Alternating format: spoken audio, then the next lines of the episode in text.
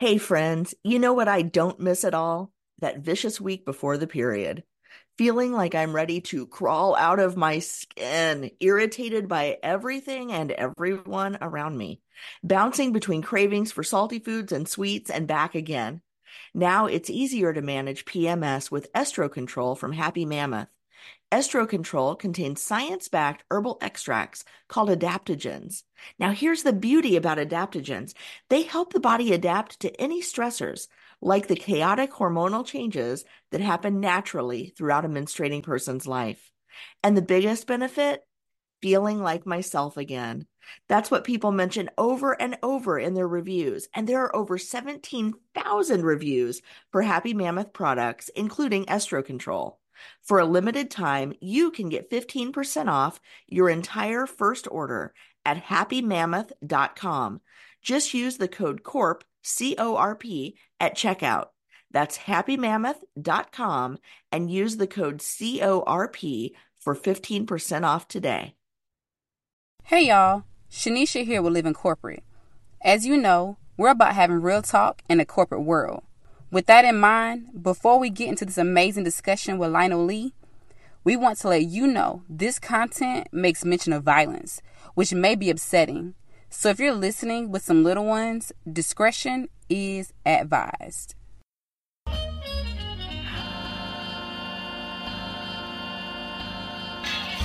What's up, y'all? It's Zach with the Living Corporate Podcast. And of course, you know what we do.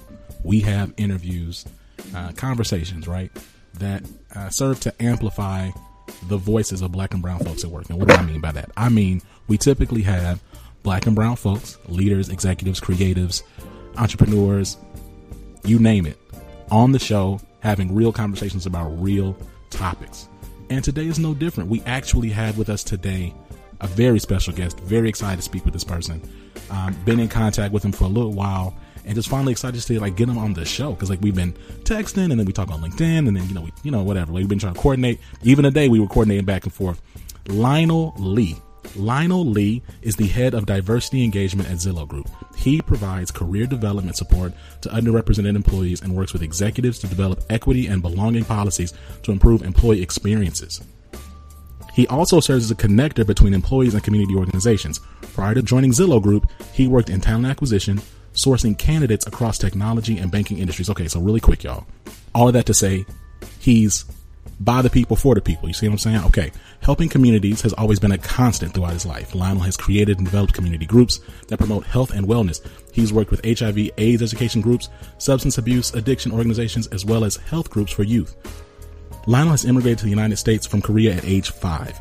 His experiences growing up in South Central Los Angeles and later in the projects of Honolulu, Hawaii I'm gonna ask a question about that in a little bit. Help nurture his passion for community building. With all that being said, Lionel, welcome to the show. How are you doing? I'm doing well, man. Thank you. Appreciate it. Now, look, you know, of course, I got all these questions for you and everything, but the first thing I got to ask you, you talk about the projects of Honolulu. Hawaii has yep. projects.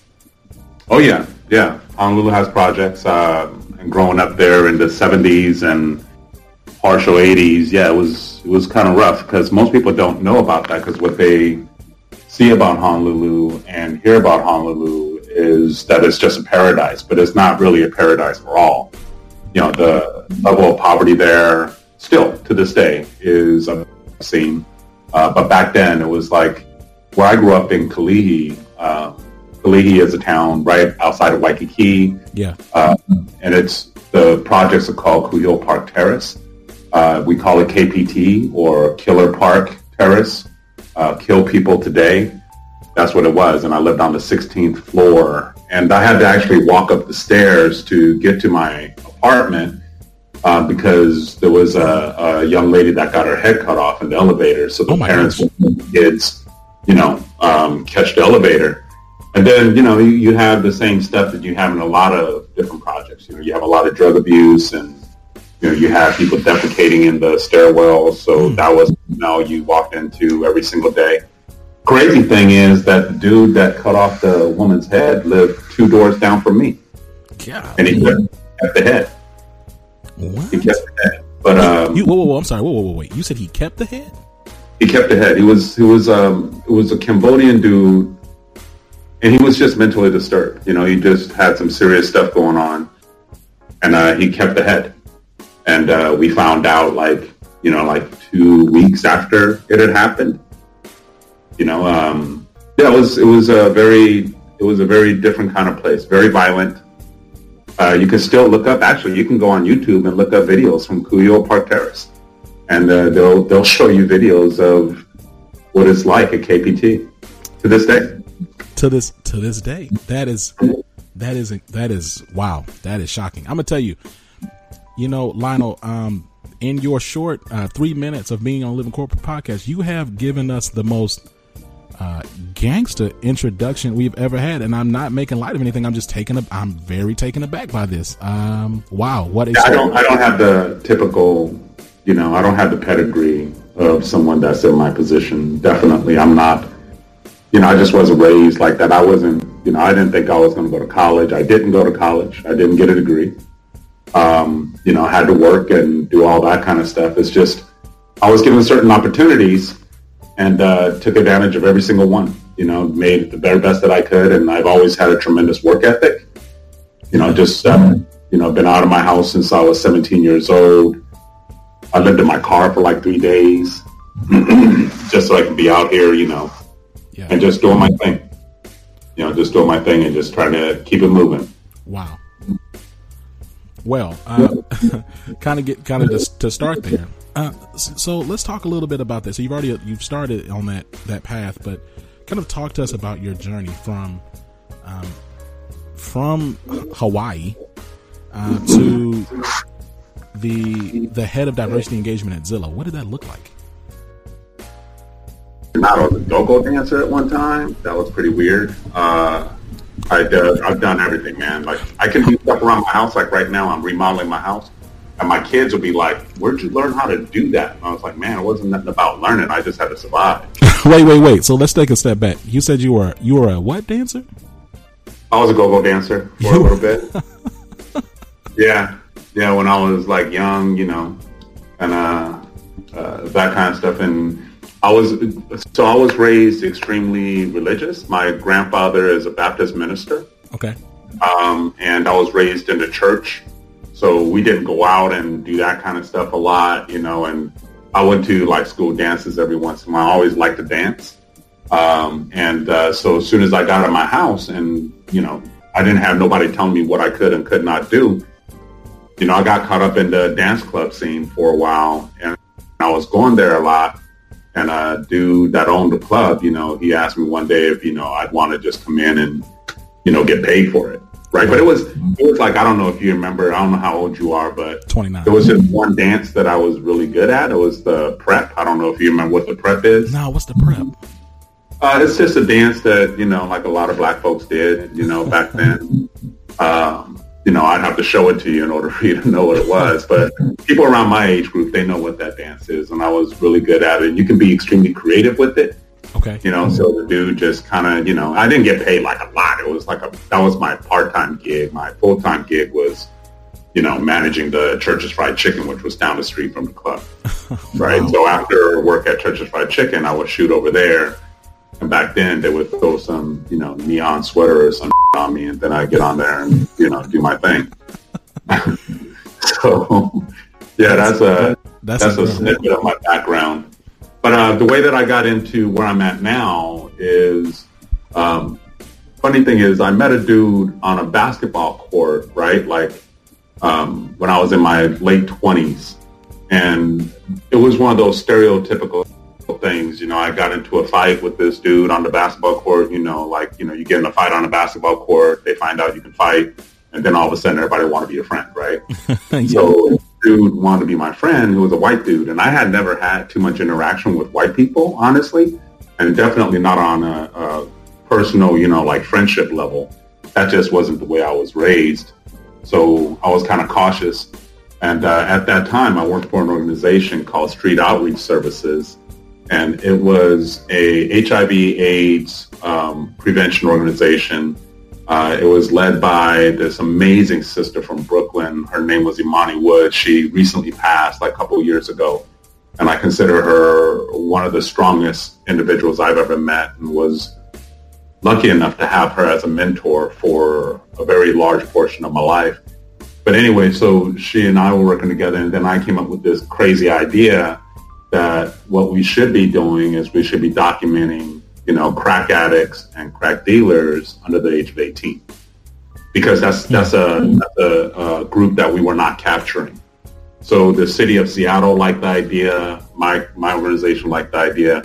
So I ended up doing that for about two and a half years. So I was going into crack houses and stuff like, you know, three o'clock in the morning, you know, four o'clock in the morning, and dealing with the whole bunch of kids. And I dealt with the kids. I mean, I I, I had one sister. Her name was Beautiful, literally, and she was 13 years old. You know, she was 13 years old with a baby, and she was a crack dealer. And she was a crack dealer. So, you know, so I had to deal with that, and that kind of stuff is emotionally extremely taxing. And the the I just couldn't do it as as um, I, I, couldn't put as much of myself into it as I was. So I was starting to get burnt out. And dude, you know, he was a recruiter. This white dude that I had met, right? He was like, "Hey, you know, you ever thought about like recruiting?" And I was like, "I don't even know what that is, man." And he brought me up to his office to show me what he did. And like a lot of young black men and young black women and kids that come from, you know, uh, lesser economic areas, you know, when I saw a computer, I thought, nah, I can't do that, you know, because you know, computers are magic, right? They're not they're not meant for me. They're meant for like geniuses, right? You know, you know, black kids can't do math. You know, black kids can't do this kind of stuff. And I and I bought into a lot of that. I bought into a lot of that kind of stuff. But I had a two year old child, so I had to do something, you know, because I wasn't making enough money, and I wanted him to have a better lifestyle than I did growing up. So I took him up on it and I, you know, shot across the bridge um, over into Bellevue uh, from Seattle. And then I don't know if you know Seattle, but Seattle, you have East Side, West Side. And uh, when you go across that bridge, man, it's completely different. Extremely affluent, uh, very, very white.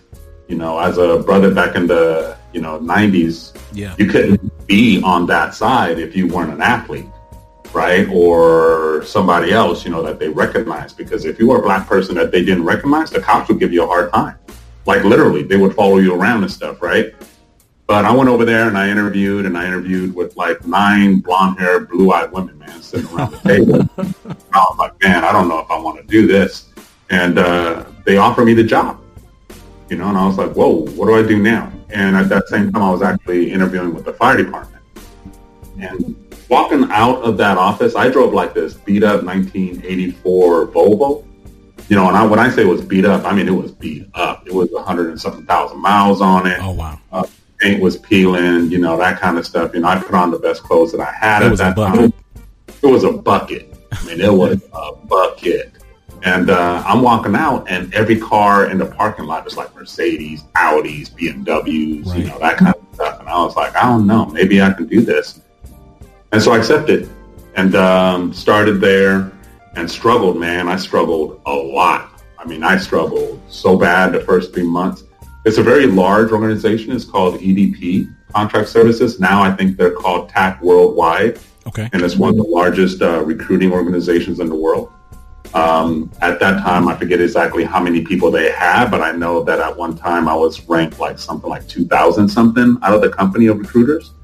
Um, and wow. uh, by the time I had to make a decision at one point because the, you know, because I was basically told that I could be pretty successful in this if I got the street out my voice, right?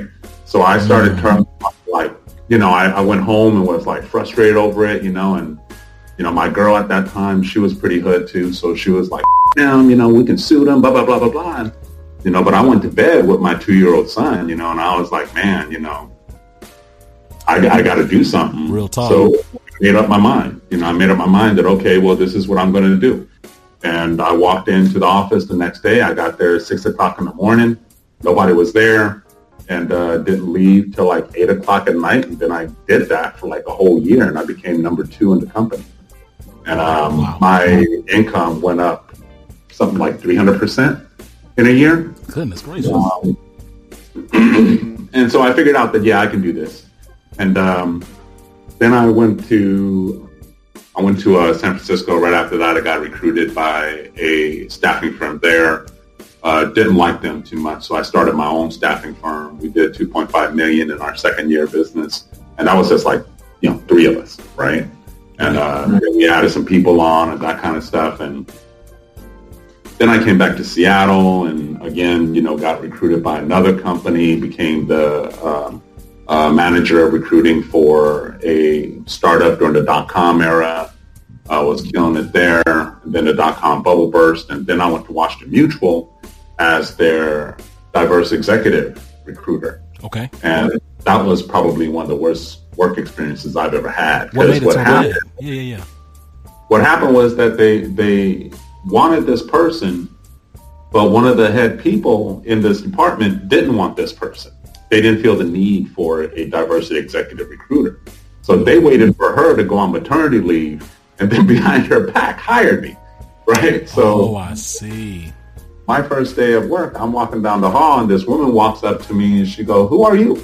And I said, oh, I'm Lionel Lee. And she goes, well, what do you do?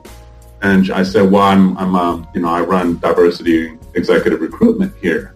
And she just looked at me and I got this, like, it was chilling. Like, this look was crazy. And then next thing I know, man, like seven months later, eight months later, you know, maybe, you know, close to a year later, you know, the whole group was disbanded. And uh, we all had to leave and, you know, Wow. go do our thing. And it was kind of crazy, too, the way that they told you was, you know, they asked you to come in for an early morning meeting. I went in for an early morning meeting and they had HR there and they said it's disbanded. And then, Yeah. where does Zillow come in part in the play? Uh, 2007 hit, man. 2007, 2008, 2009, you know, and I went through all my money and I had to get back to work, you know, so I joined a, a really small uh, recruiting firm that was, you know, bull. Uh, they didn't know what they were doing. But then there was this other recruiting firm that I really wanted, and I went and joined them, and they were amazing. And I, oh, that's one of the crazy things too is the dude that hired me. He's like this really young, comparatively. I mean, I think he's like you know close to forty now, Republican white dude, right? And he hired me on Yeah. to the company. And I go in there and I'm on the phone the first day and he said, Hey Lionel, can I talk with you for a second? I was like, Yeah, what's up? And he goes, Man, who the hell is that on the on the phone? And I was like, What are you talking about? He goes, Do you know you sound white? And I was like, What? He goes, Yeah, when you talk to me normally, you know, we're fine, but whenever you get on the phone, you sound white. And that's because of what I learned in the earlier part of my Code career. switching, man. Yeah. I was code switching. And I told him, well, you know, that's how I'm, he goes, nah, man, I don't think that's why you're successful. You know, I would really love to see you be you. I got enough white dudes in my office. That's why I hired you. uh, oh, okay. And uh, then I started really like, you know, try, uh, trying to understand what, what just happened. And the reason I ended up here at Zillow Group, I stayed there for like five years, six years, right? And I ended up killing it there. Was always either number one or number two. And the reason I ended up here is that the person who who had hired me on at Washington Mutual, um, she became the vice president of um, of talent acquisition here at Zillow. And she, I started my own company after a while again, right? And she was one of my clients. Okay. And she asked me to come in and she said, Lionel, you know, this is like 2016. Um, now, we're really trying to do this diversity thing, man, but we don't know what we're doing. You know, would you want to help us? And I, I said, um, well, I can, you know, put something together. You know, I talked about it with them a little bit. Uh, they wanted me to do it. I couldn't dedicate time to it because I had my own staffing firm at that time, and my staffing firm was doing extremely well. Um, but what happened was that it it kind of grabbed a part of me that I didn't know really existed. My experience in tech as a black man was horrible. I mean, it was horrible. So I decided that, you know, by doing this, I would be given an opportunity to better the experiences of other people that are underrepresented in the tech space right? Because when I was starting out, you know, there was no other. I mean, it was me. It was me, and I was probably the only one that I knew, with the exception of like one or two that worked in other agencies. But it was me, right? And it was horrible. I hated it. I mean, I couldn't. There's no way that I could tell somebody that, yeah, this is a good day. I woke up every single day begrudging going to work. Um, and eventually I was able to push it down to the point where I didn't realize that, you know, that there was a part of me that was always anxious. Yeah. Right. And that's what I get a chance to change, you know, within this organization. And then what I'm hoping for is that this organization will be, um, you know, will, will be like a, you know, like a, like a beacon for others to take a look a North at. Star, yeah. right? What did they do to make a difference, right? Because we did. We changed how we are as a company. We've changed the way that we're perceived. Um, you know, people want to come to work here, you know, that kind of thing. And, you know, the brown and black folks here are much happier now than they were. We know that because I'm very data driven. And uh, we took some surveys and things like that that let us know that the things we're doing are working. But that's how I ended up uh, in this position. And um, I was a consultant at first. And uh, they, you know, we talked about 20 hours a week. 20 became 40, became 60. It became an obsession, you know, because I, you know, I was like, ooh, I get a chance to really move know, the needle some way. Yeah. Yeah, not just move the needle, but, you know, just, you know, we talk a lot in those kind of terms, right? Like move the needle, you know, that kind of mm. stuff. Right? And the way that I looked at it was never really like that. You know, the way that I was looking at it was, you know, improve the day-to-day experience of the underrepresented worker going into the tech space. That was my, that's my driver, I love right? that. Yeah. The way that I describe what I do is that my job is to make sure that everybody that comes to work is happy and feels like they belong. That's my job. That is my job. And I I I I don't like to say I love my job because I don't I don't think in those in that way, but I'm extremely proud of what we've done here at Zillow Group. I'm extremely proud, and I'm hoping to continue on this path and you know continue to make us an employer of choice.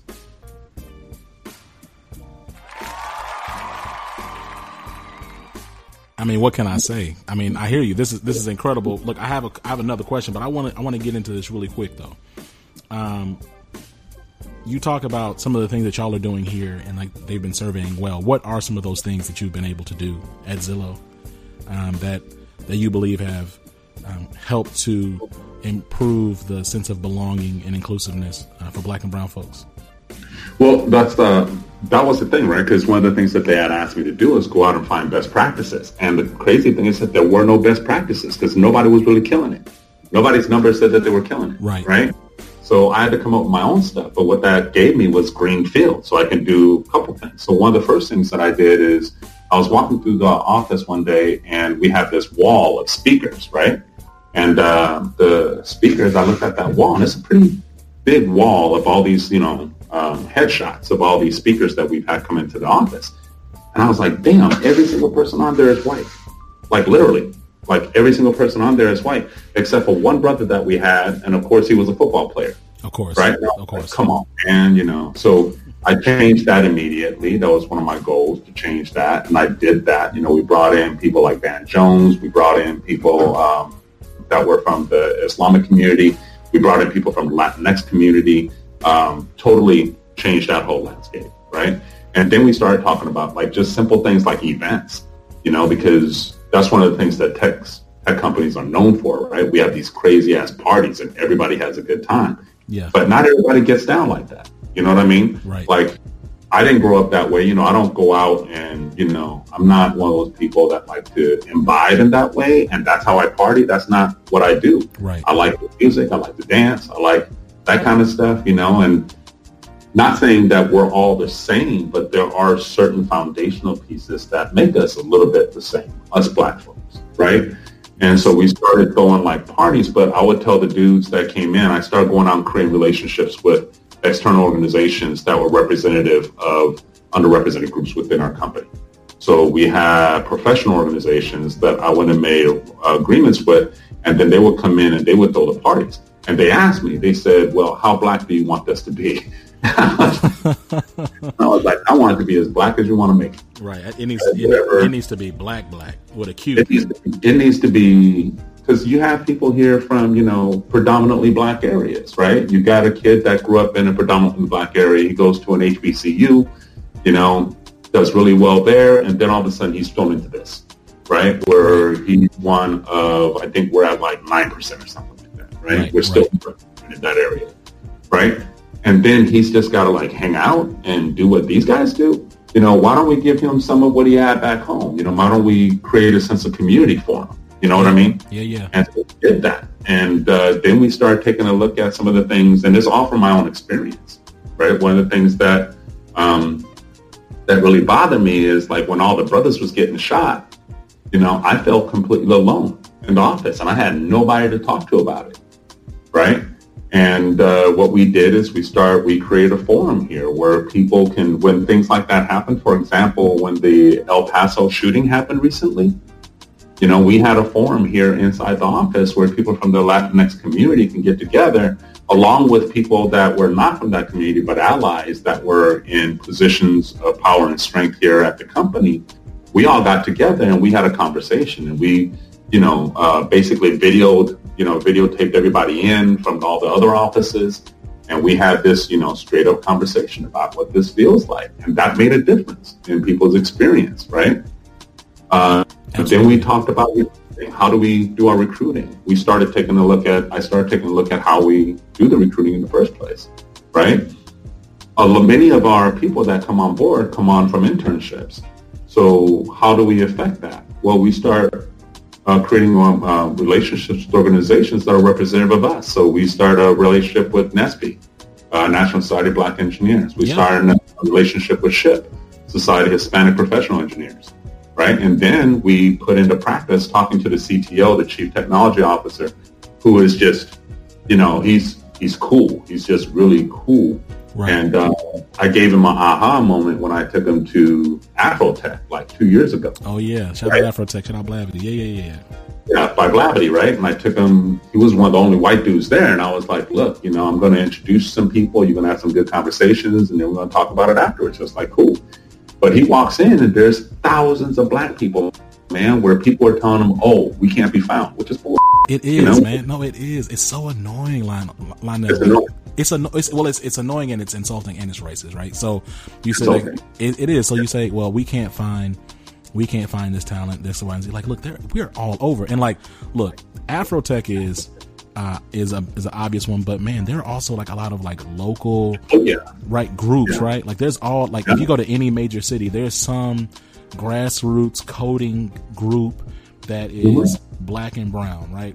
Mm-hmm. And mm-hmm. and honestly, and honestly, even if you just take the time and look in the PWIs that you recruit in, if you just look right. one more time, they're there too. It's like we're here. Right, right. And then so what, what we did, he saw that and he came back and he was like, "What do we do?" And I said, well, let's let's figure out some strategies. And what we started doing is that we started making because Boeing's been doing this forever, but Boeing's been going to NSBE and making offers on the spot, right? And so it was like, okay, well, let's do that. And we started doing that, and we started increasing our numbers because of that, right? And then those kids that were coming in as interns, we started converting them to full time.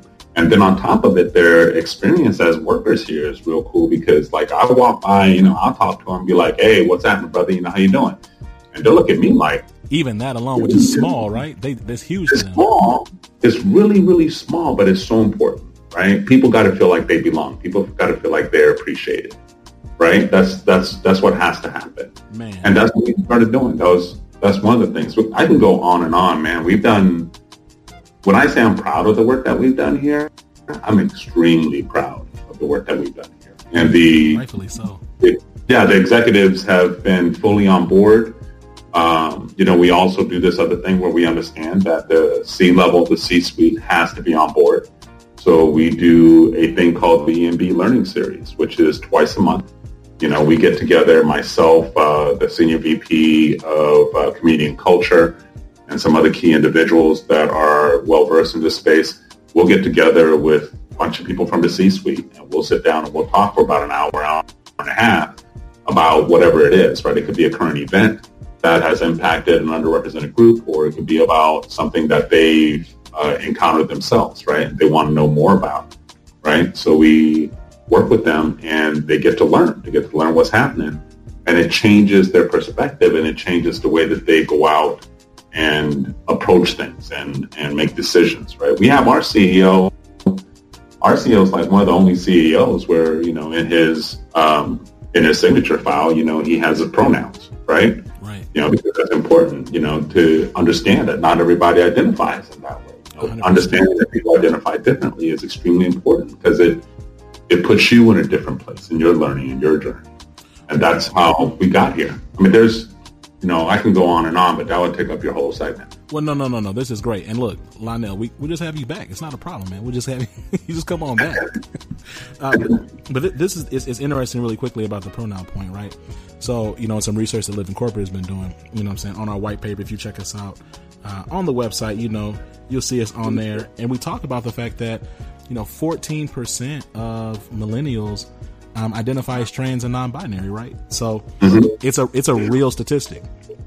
Um, oh, it's a real statistic. I mean, it's real, and uh, you know, it's there's so many there's so many different groups of people that do not feel like they belong. You know, mm-hmm. they just you know, especially with the the current climate in our country today, um, that kind of stuff, the, the the divisiveness of our country today, um, and you know, we just we want to make sure in our company, and we've been voted like one of the best places to work forever, right? Oh. You know, forever. But what was not being considered was that not everybody felt that way. It was not the best place to work for everyone. Mm-hmm. We found that out through our data. You know, we pulled some data that showed us that. So our goal is to make this the best place to work for everyone. And we don't, I mean, we look at everyone and make sure that they're taken care of. And we started our ERGs here two years ago. Uh, we dedicated a lot of resources to it. Uh, it has its own program manager that manages everything. That's his full-time gig. That's what he does uh, to make sure that they're good. You know, we have all the infrastructure in place for that. They're fully capitalized. Um, yeah, we do. You know, we do a lot of stuff here that a lot of companies don't do, and I think a lot of it just has to do with the fact that we didn't follow any best practices because, like I said, we didn't find any, so we had to create our own.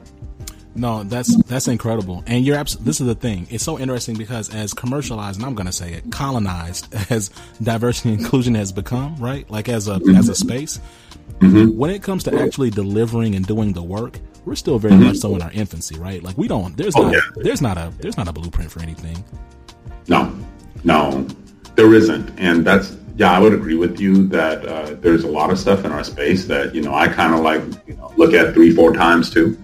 You know, like really, that's what we're going to do now. You know, that's what we're going to do. But you know, that's the thing is that you know, let's be creative. You know, let's let's figure it out. And for me, it was very personal. You know, that's why you know a lot of the stuff that we did here was me imagining me.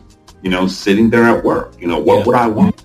You know, when I was when I first started in this stuff, what would I want? I'd want to be able to come into work and feel like I can be the best me possible, right? But I don't have to like play by nobody else's rules about how I talk, how I walk, or all those kind of things. I don't believe that people should or can bring their whole selves to work.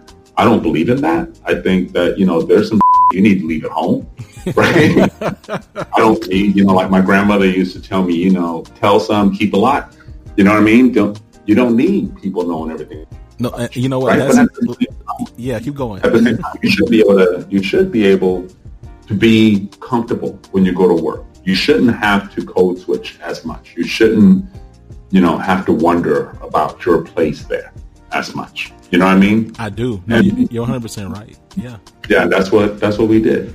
I, I love that you said you said share a little bit, keep a lot, but you're right though, and some of that Lionel is cultural, right? Like, yeah. like you're right. So, I would say black and brown folks, and I'll just speak from my my experience. Like, I was raised, you know, you keep your business to yourself, right? Like, there's certain things. Yeah. Yeah. Whereas then, you know, there's stereotypes that white folks love to just tell everything they got going. They talk about the medication they're taking if they're if they're depressed, and you know, they they'll share everything. But you're right. Like, I'm not tripping on. I don't have to necessarily my quote quote unquote whole self. Like, I don't have to do that, but I should feel comfortable, right? I should feel comfortable. I should not feel uncomfortable and dread going to work or feel like, man, just so otherized to the point where I can't even function. Exactly. Exactly. And being othered is real. And it's difficult for people to see that, you know, like, oh, you know, we're paying you, you know, you're, you know, I don't know why you don't feel appreciated, you know, it's that kind of stuff. And it's like, man, you know, if I'm coming into work And I can't wait to get home. Not because, you know, I just don't want to be at work for whatever reason, but just because I don't feel comfortable. And when I get home is when I feel comfortable. That's a problem. You know what I mean? Or I'm dreading, I'm dreading going to a company event because I don't feel comfortable. You know, that's a problem. That's a problem. That's why there's more brothers. There's there's more brothers and sisters that are consultants than full time employees Man, in the space. Listen, we oh my goodness. So look, Lon, Lon, Lionel, we're gonna have to we you're gonna have to come back because I got like four more topics we can talk about. But you're 100 percent right, right? Like you think about like it's like it's these temporary, transient. Mm-hmm. Uh, roles, right? That Right. that that give you space, but then also like, but they give you space to kind of to, to move around and not get too uncomfortable in these environments. Um, not to mention the pattern where I'm seeing a lot of black and brown folks are in these like non-client facing positions. Like they'll you'll, you'll typically put them in like the security tech roles. Right. But let me not even let me not step on too many toes today. Um, let's keep going though, because I, I want to respect your time. Let's get into how you and I connected. So of course, you know I'm on LinkedIn. I'm active, active on there. But I see you on there, and you send me a link about a project you're working on, which really got my attention. Um, and I'd love to, I'd love for you to talk a little bit about that, as well as, um, and just kind of your passion and interest as to why you're doing the work that you're doing on it. Yeah, um, I think you're referring to the microaggressions survey that we sent out. That's right. So uh, Rebecca Bastion is the VP of Community and Culture here. She's my boss, right? Um, I have uh, a direct line to her and then a dotted line to the Chief People Officer. She and I sit right next to each other. We're it's an open kind of space, and uh, she's a contributing writer for Forbes. Um, so she was writing this thing on microaggressions, and I was like, "Let me read that." And I read it, and it talked about microaggressions towards women, right? more microaggressions towards women. And I was like, "Man, that's crazy," you know, because we suffer from microaggressions. And she, she was like, "You do? I know that." And I was like, "Yeah, I know you know that, but you know, there's no data around it. Why don't we do our own survey?" You know, because we couldn't find no data, right? We did the research or whatever, and she was like, "Yeah, I would love to write a write something on that, but you know, I can't find any data." And I said, "Well, let's let's create our own data." You know, so she put a survey together, and I sent it out to my network, which is pretty broad. Um, and then many of my many, uh, that's that's one thing I want to thank everybody for, including yourself. You know, many of them sent them out to their networks too, like, "Hey, you know, this is happening. You know, let's talk about this, right?" And um, yeah, I came back and um, I think we're, we're going to try and do this like yearly and try and go even deeper because I think that it was a great introduction, but I think that we could have covered a couple areas that, you know, people really don't want to cover. But it's important, right? Because I know that I suffer from them still today on a daily basis. I have to check somebody in a meeting or, you know, and I also have to be, you know, mindful about certain things, right? And, you know, that they don't have to. You know, when I say they, I mean like white folks that are in my same position or at the same level that I'm at, right? And um, yeah, we still go through it, and it's it's difficult. You know, it's difficult, and uh, we had to put that information together ourselves because we couldn't find any. Well, to that point though, why do you think that IND programs? So I have I have a bevy of my own theories, right? but why do you think when we talk about diversity, equity, and inclusion, we don't zoom in on black male um, or um, brown male experiences specifically? I don't think people really want that wake up call yet. You know what I mean? Um, yeah, I do. Yeah. I think that uh, I think that people want to imagine that hey, you know, they got to this particular spot in their career. You know, they're making this particular amount of money. You know, they should be happy, right? And but they don't know that for a lot of us. I mean, a lot of us, man, a lot of us. You know, we have to deal with on a daily basis that they never have to deal with. They never have to deal with. But nobody really wants to put light on that, you know, because then that would mean that we have to do some more work. And I think people don't want to do that. You know, I think that, you know, people try and find the easiest and fastest way to get to a certain point, right? But when we're talking about something that's this complicated and this nuanced, it, it's going to take some work. It's going to take some serious work. And um, uh, what is it, uh, the implicit bias trainings and all that kind of that's not enough. You know, I mean, that's, that's like tip of the iceberg. No, one hundred percent. One hundred percent. Nobody wants you. No, they don't, and it's it's aggravating too. Because even so, and I was I've talked to so in my current job and then at previous jobs too. But like I have mentors here, um, and I've talked to folks about look, you know, the challenge. The, the, what I find it frustrating about us always running to implicit bias is that it makes the presumption that um, all bias is accidental or unconscious, right? And it's like no, some of y'all actively don't want black and brown mm-hmm. people here, right? Mm-hmm. Uh, some mm-hmm. like, come on, like let's not like, come on. It is twenty. It is the age of our Beyonce 2019. We know the deal. we know, we know, we know where people line politically. Like more than ever, we have in, direct insight into people's uh, political ideologies, uh, mm-hmm. beliefs, and points of view on race, gender, sex, religion, uh, mm-hmm. sexuality. Like we know all these things. So like, let's not act like everything is you know, oh, I stumbled across this racist thing. Like, come on, that's not that's not the reality. Um, so let me let me ask you this because as I as we we kind of wrap up, um, what are some of the challenges that you've come across as a black executive leader within an IND space? Because you're the second person. You're the only, you're only the second person in one of these positions that I've met that is a black man. Um, hmm. Yes, working with non. So so you're in this position, right? Typically, I see folks in this position are white women, um, and maybe even uh, white women who are who identify as LGBTQ, right? Um, right. But but what as a black man, what does uh, what does influence and coalition building look like in your position? Influence and coalition building in my position. Well, one is, you know, one you got to have allies. I don't believe that we're in a position right now that we have a power right now to be able to make the change that we need to make without powerful allies. Right. So but at the same time, those powerful allies are working with biases themselves. So you need to make sure that you're training them up, mentoring up with them to make sure that when they are supporting you, that they can support you effectively and they know where it's coming from. I agree with you in in many ways that yeah, I don't I don't necessarily think let me change that. I don't believe that bias is a strong enough word once for one thing. Two, I don't believe that it is all implicit. Um, I do think that some people are just that way, and they just they just believe you know all the propaganda and rhetoric that has been going on in the United States forever about us, right? And right. coalition building really means getting rid of some of that. You know, doing the doing the you know behavioral change and thought change is important.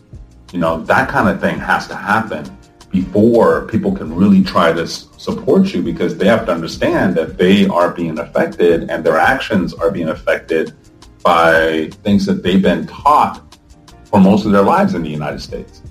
You know, United States, man, we're, you know, this is this is a country built on racism. It's a country, you know, that built on the backs of us. You know, the you know whether you're Asian, Latino, Native American. You know, I mean, that's that's what to this, this country's built on.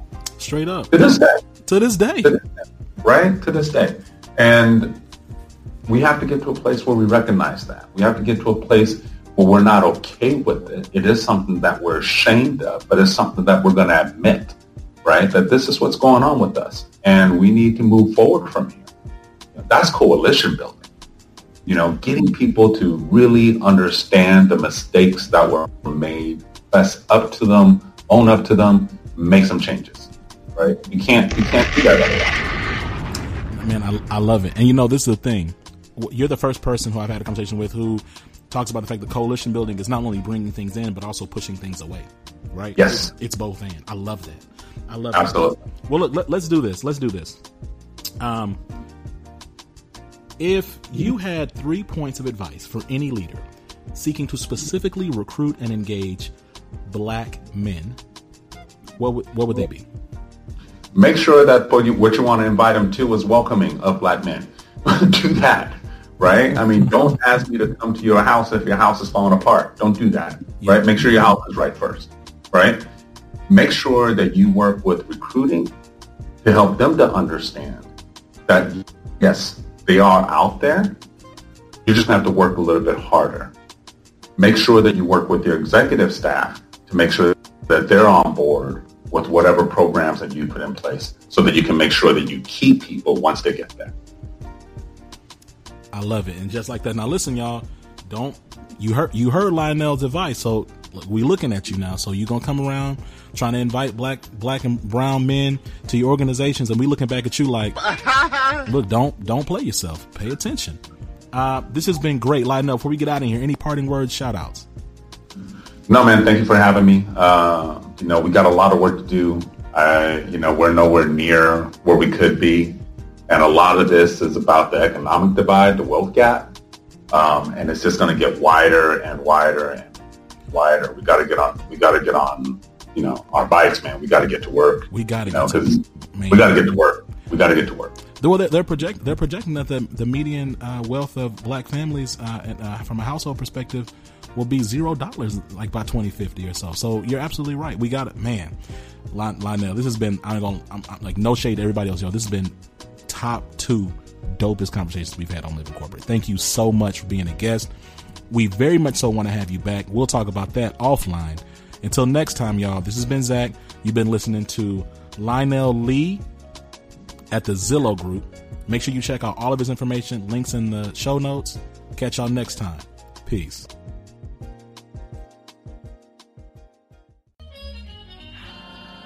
Living Corporate is a podcast by Living Corporate LLC. Our logo was designed by David Dawkins. Our theme music was produced by Ken Brown. Additional music production by Antoine Franklin for Musical Elevation. Post production is handled by Jeremy Jackson. Got a topic suggestion? Email us at livingcorporatepodcast at gmail.com. You can find us online on Twitter, Facebook, Instagram, and living-corporate.com. Thanks for listening. Stay tuned.